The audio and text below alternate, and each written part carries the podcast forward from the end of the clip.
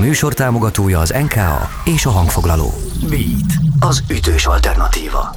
Beat Mikos Ágossal. Most a Bitkesten hallhatsz egy beszélgetést Rajcsányi Nórával, azaz Noirával, akivel belefutottam abba a hibába, hogy férfi ember a női létről jól nem tud beszélgetni, aztán csak hebeg-habog, de hál' Istennek Noira nagyon jó fej volt és kisegített. Na, ilyen beszélgetések szólnak itt a Bitkest csatornáján, most például Noirával a teljes.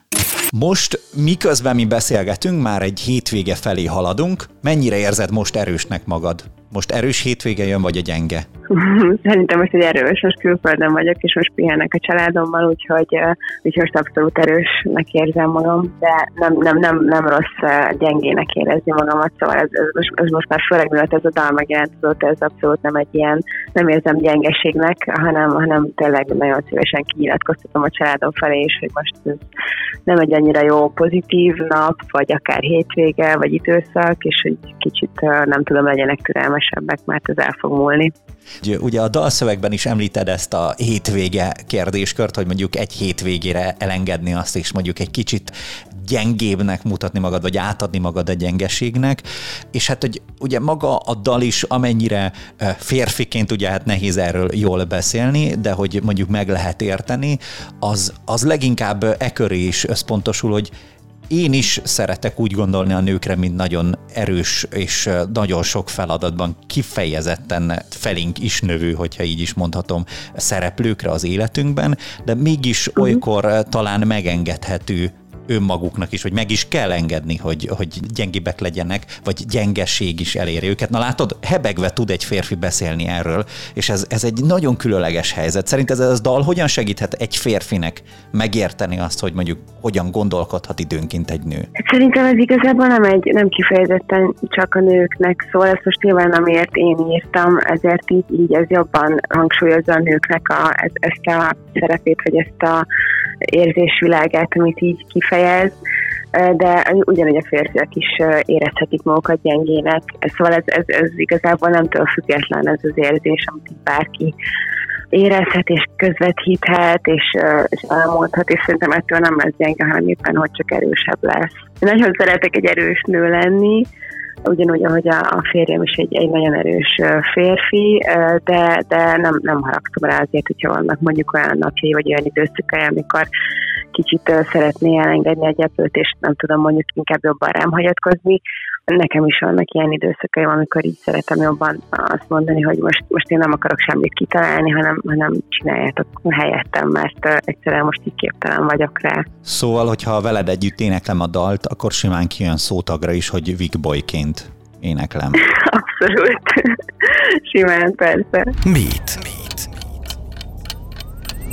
Segítesz abban, hogy amikor a dal ötlete megszületett, vagy talán az első morzsái, szálai kezdtek kibontakozni, akkor éppen erőteljesebb hangulatban voltál, vagy pont egy, egy, egy gyengé pillanat után fogant meg ez a gondolat? Nem, abszolút pont egy, pont egy ilyen gyengébb, amikor így nem tudom, munka után hazástam, és akkor így azt éreztem, hogy semmi nem sikerül, és valahogy semmi bennem nem tudok így jó lenni aznap, vagy abban az időszakban, és akkor de nyilván ezt, ezt érzi is az ember, hogy ezek nem annyira komoly dolgok, hanem ezeken így túl fog jutni. Lehet, hogy éppen mondjuk fáradta voltam, és akkor kitört belőlem ez a dolog, hogy, hogy basszus, de jó lenne most egy kicsit egy ilyen, egy ilyen törékeny kis hercegnőnek lenni, akit így irányítanak, és megmondják, hogy, hogy mit csináljon, és, és nem, nem mindig arra gondolni, hogy oké, okay, mi lesz a következő lépés, mit csinálunk éppen. Én nagyon egy ilyen rohangálós ember vagyok, állandóan dolgozom, és egyik munkából esek a másikba, és utána a család, és, és szóval nagyon sok gyeplőt tartok általában a kezemben,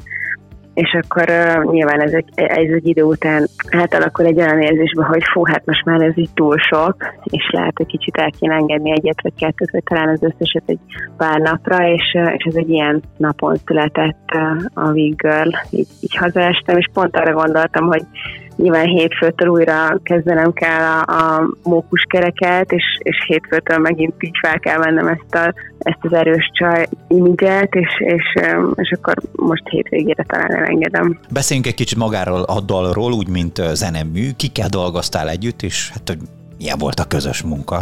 Ezt a dalt Gyarmati Fanni producerálta, ő el csinálni a dalnak a, az alapjának a megírását. Én, én két akkordra írtam meg a gitáron, és mutattam meg neki, és akkor abból ő csinálta ezt, amit most is hallhattok majd, és utána Stámusz Feri volt ez, aki a, a mix, a keverési és a masterelési munkákat végezte rajta, és azért meg ő is a producerálásba belenyúlt, és így rakott rá pár olyan dolgot, ami, ami nagyon, nagyon szuper lett a végeredményben. Gyarmati Fene egyébként a Flanger Kids-nek a, az egyik alapító tagja, és gitáros, és mellette a saját zenekarának is ő csinálja a produceri munkáit, és iszonyatosan tehetséges, ugyanúgy, ahogy, ahogy én is nagyon szereti az R&B műfajt, és éppen ezért így nagyon otthonosan mozog benne, úgyhogy neki nem esik nehezére ezeket a, a ritmusokat, meg ezeket a hozzáillő dolgokat összevadászni úgyhogy nagyon-nagyon könnyen ment a munka, és gyakorlatilag a Fanni, amikor az első anyagot megmutatta nekem, onnantól kezdve szerelem volt, úgyhogy nem nagyon szóltam bele, hogy mi legyen a következő lépés a, a véglegesítésében. Mit? Közeleg az első EP-d, ott is Igen. nyomon követhető, vagy felfedezhető esetleg Fanni munkája, vagy ott, ott másokkal is dolgoztál együtt? Abszolút, Fanni, Fanni kezemunkája lesz az egész. Már van két másik dal is, amit, amit már, már majdnem hát ilyen 80%-osra megcsinált, és akkor most már csak a vokálokat vesztük majd fel hozzá a Stámuszferinél, illetve befejezzük tényleg a keverés, meszterelést, ilyesmi. Van egy dal, a Jó, amit, amit legelső dalomként adtam ki, ezt a dalt is visszahozom az EP-re, mert azt érzem, hogy, hogy ez a dal ez, ez viszonylag kicsi figyelmet kapott azáltal, hogy első dalként jelent meg, viszont még mai napig úgy gondolom, hogy ez egy nagyon-nagyon szuper dal, és nagyon jól sikerült. Ezt, ezt a dalt egyébként csak a Stámusz Ferivel ketten csináltuk, illetve Havai Gábor volt az, aki a gitárrészeket felvette benne, de, de hogy, hogy mégis ezt érzem, hogy ez nagyon-nagyon az én stílusom, úgyhogy muszáj rákerülni az első lp És mikor közeleg, vagy hát ilyen időpontokat, meg dátumokat meg kevésbé akarok belőled kicsikarni, de azért mégiscsak, hogy mondjuk valami dátumszerűséget, vagy legalább egy hónapot bejelöljünk magunknak, hogy ott várjuk. Én azt gondolom, hogy ebből már csak a jövő év első negyed évbe lesz valamikor. Sajnos nagyon lassan őrölnek ezek a, ezek a malmok. Én, én, én, én szerintem olyan, olyan típusú zenész vagyok, hogyha mindenhez értenék, akkor lehet, hogy egy nap alatt összeraknék egy dalt, és másnap ki, ki is hoznám, mert ez ilyen nagyon furcsa érzés, hogy megírsz egy dalt, és egy évvel később jelenik meg, amikor neked már nem annyira aktuális ez az érzés.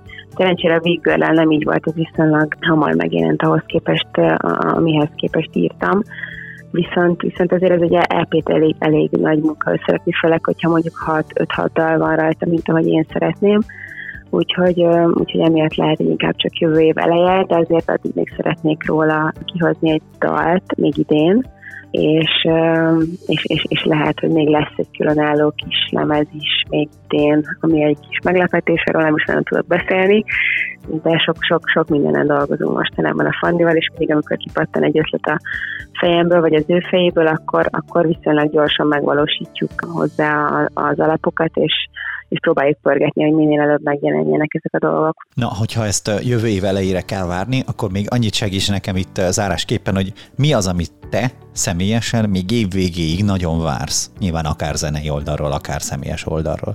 Én most, most, most a zenei oldalról azt, hogy, hogy minél több dolgot be tudjunk fejezni erről az LP-ről, ami, ami ahhoz szükséges, hogy megjelenjen. Szerencsére vizuális dolgok, az, azokat már megvalósítottuk korábban, a Vigörnek a, a vizuális megjelenését azt Varga Matti fotóssal csináltuk, aki a Moment tanult, és nagyon-nagyon tehetséges és vele aznap, amikor lefotóztuk ezeket a, ezt a borítóképet, akkor, akkor a, az LP-nek is a borítóját lefotóztuk. Most egyébként már kicsit alakult azóta a, a trekkeknek a, a listája, amik felkerülnek rá, szóval még az is lehet, hogy ez is változni fog, de de az, az, az megnyugtató, hogy már legalább a vizuális háttér az nagyjából megvan hozzá, és, és most már tényleg csak a stúdióba vonulás, elmélyülés, minél jobban a daloknak a, a kidolgozása az, ami, az, amit még nagyon várok ettől az évtől.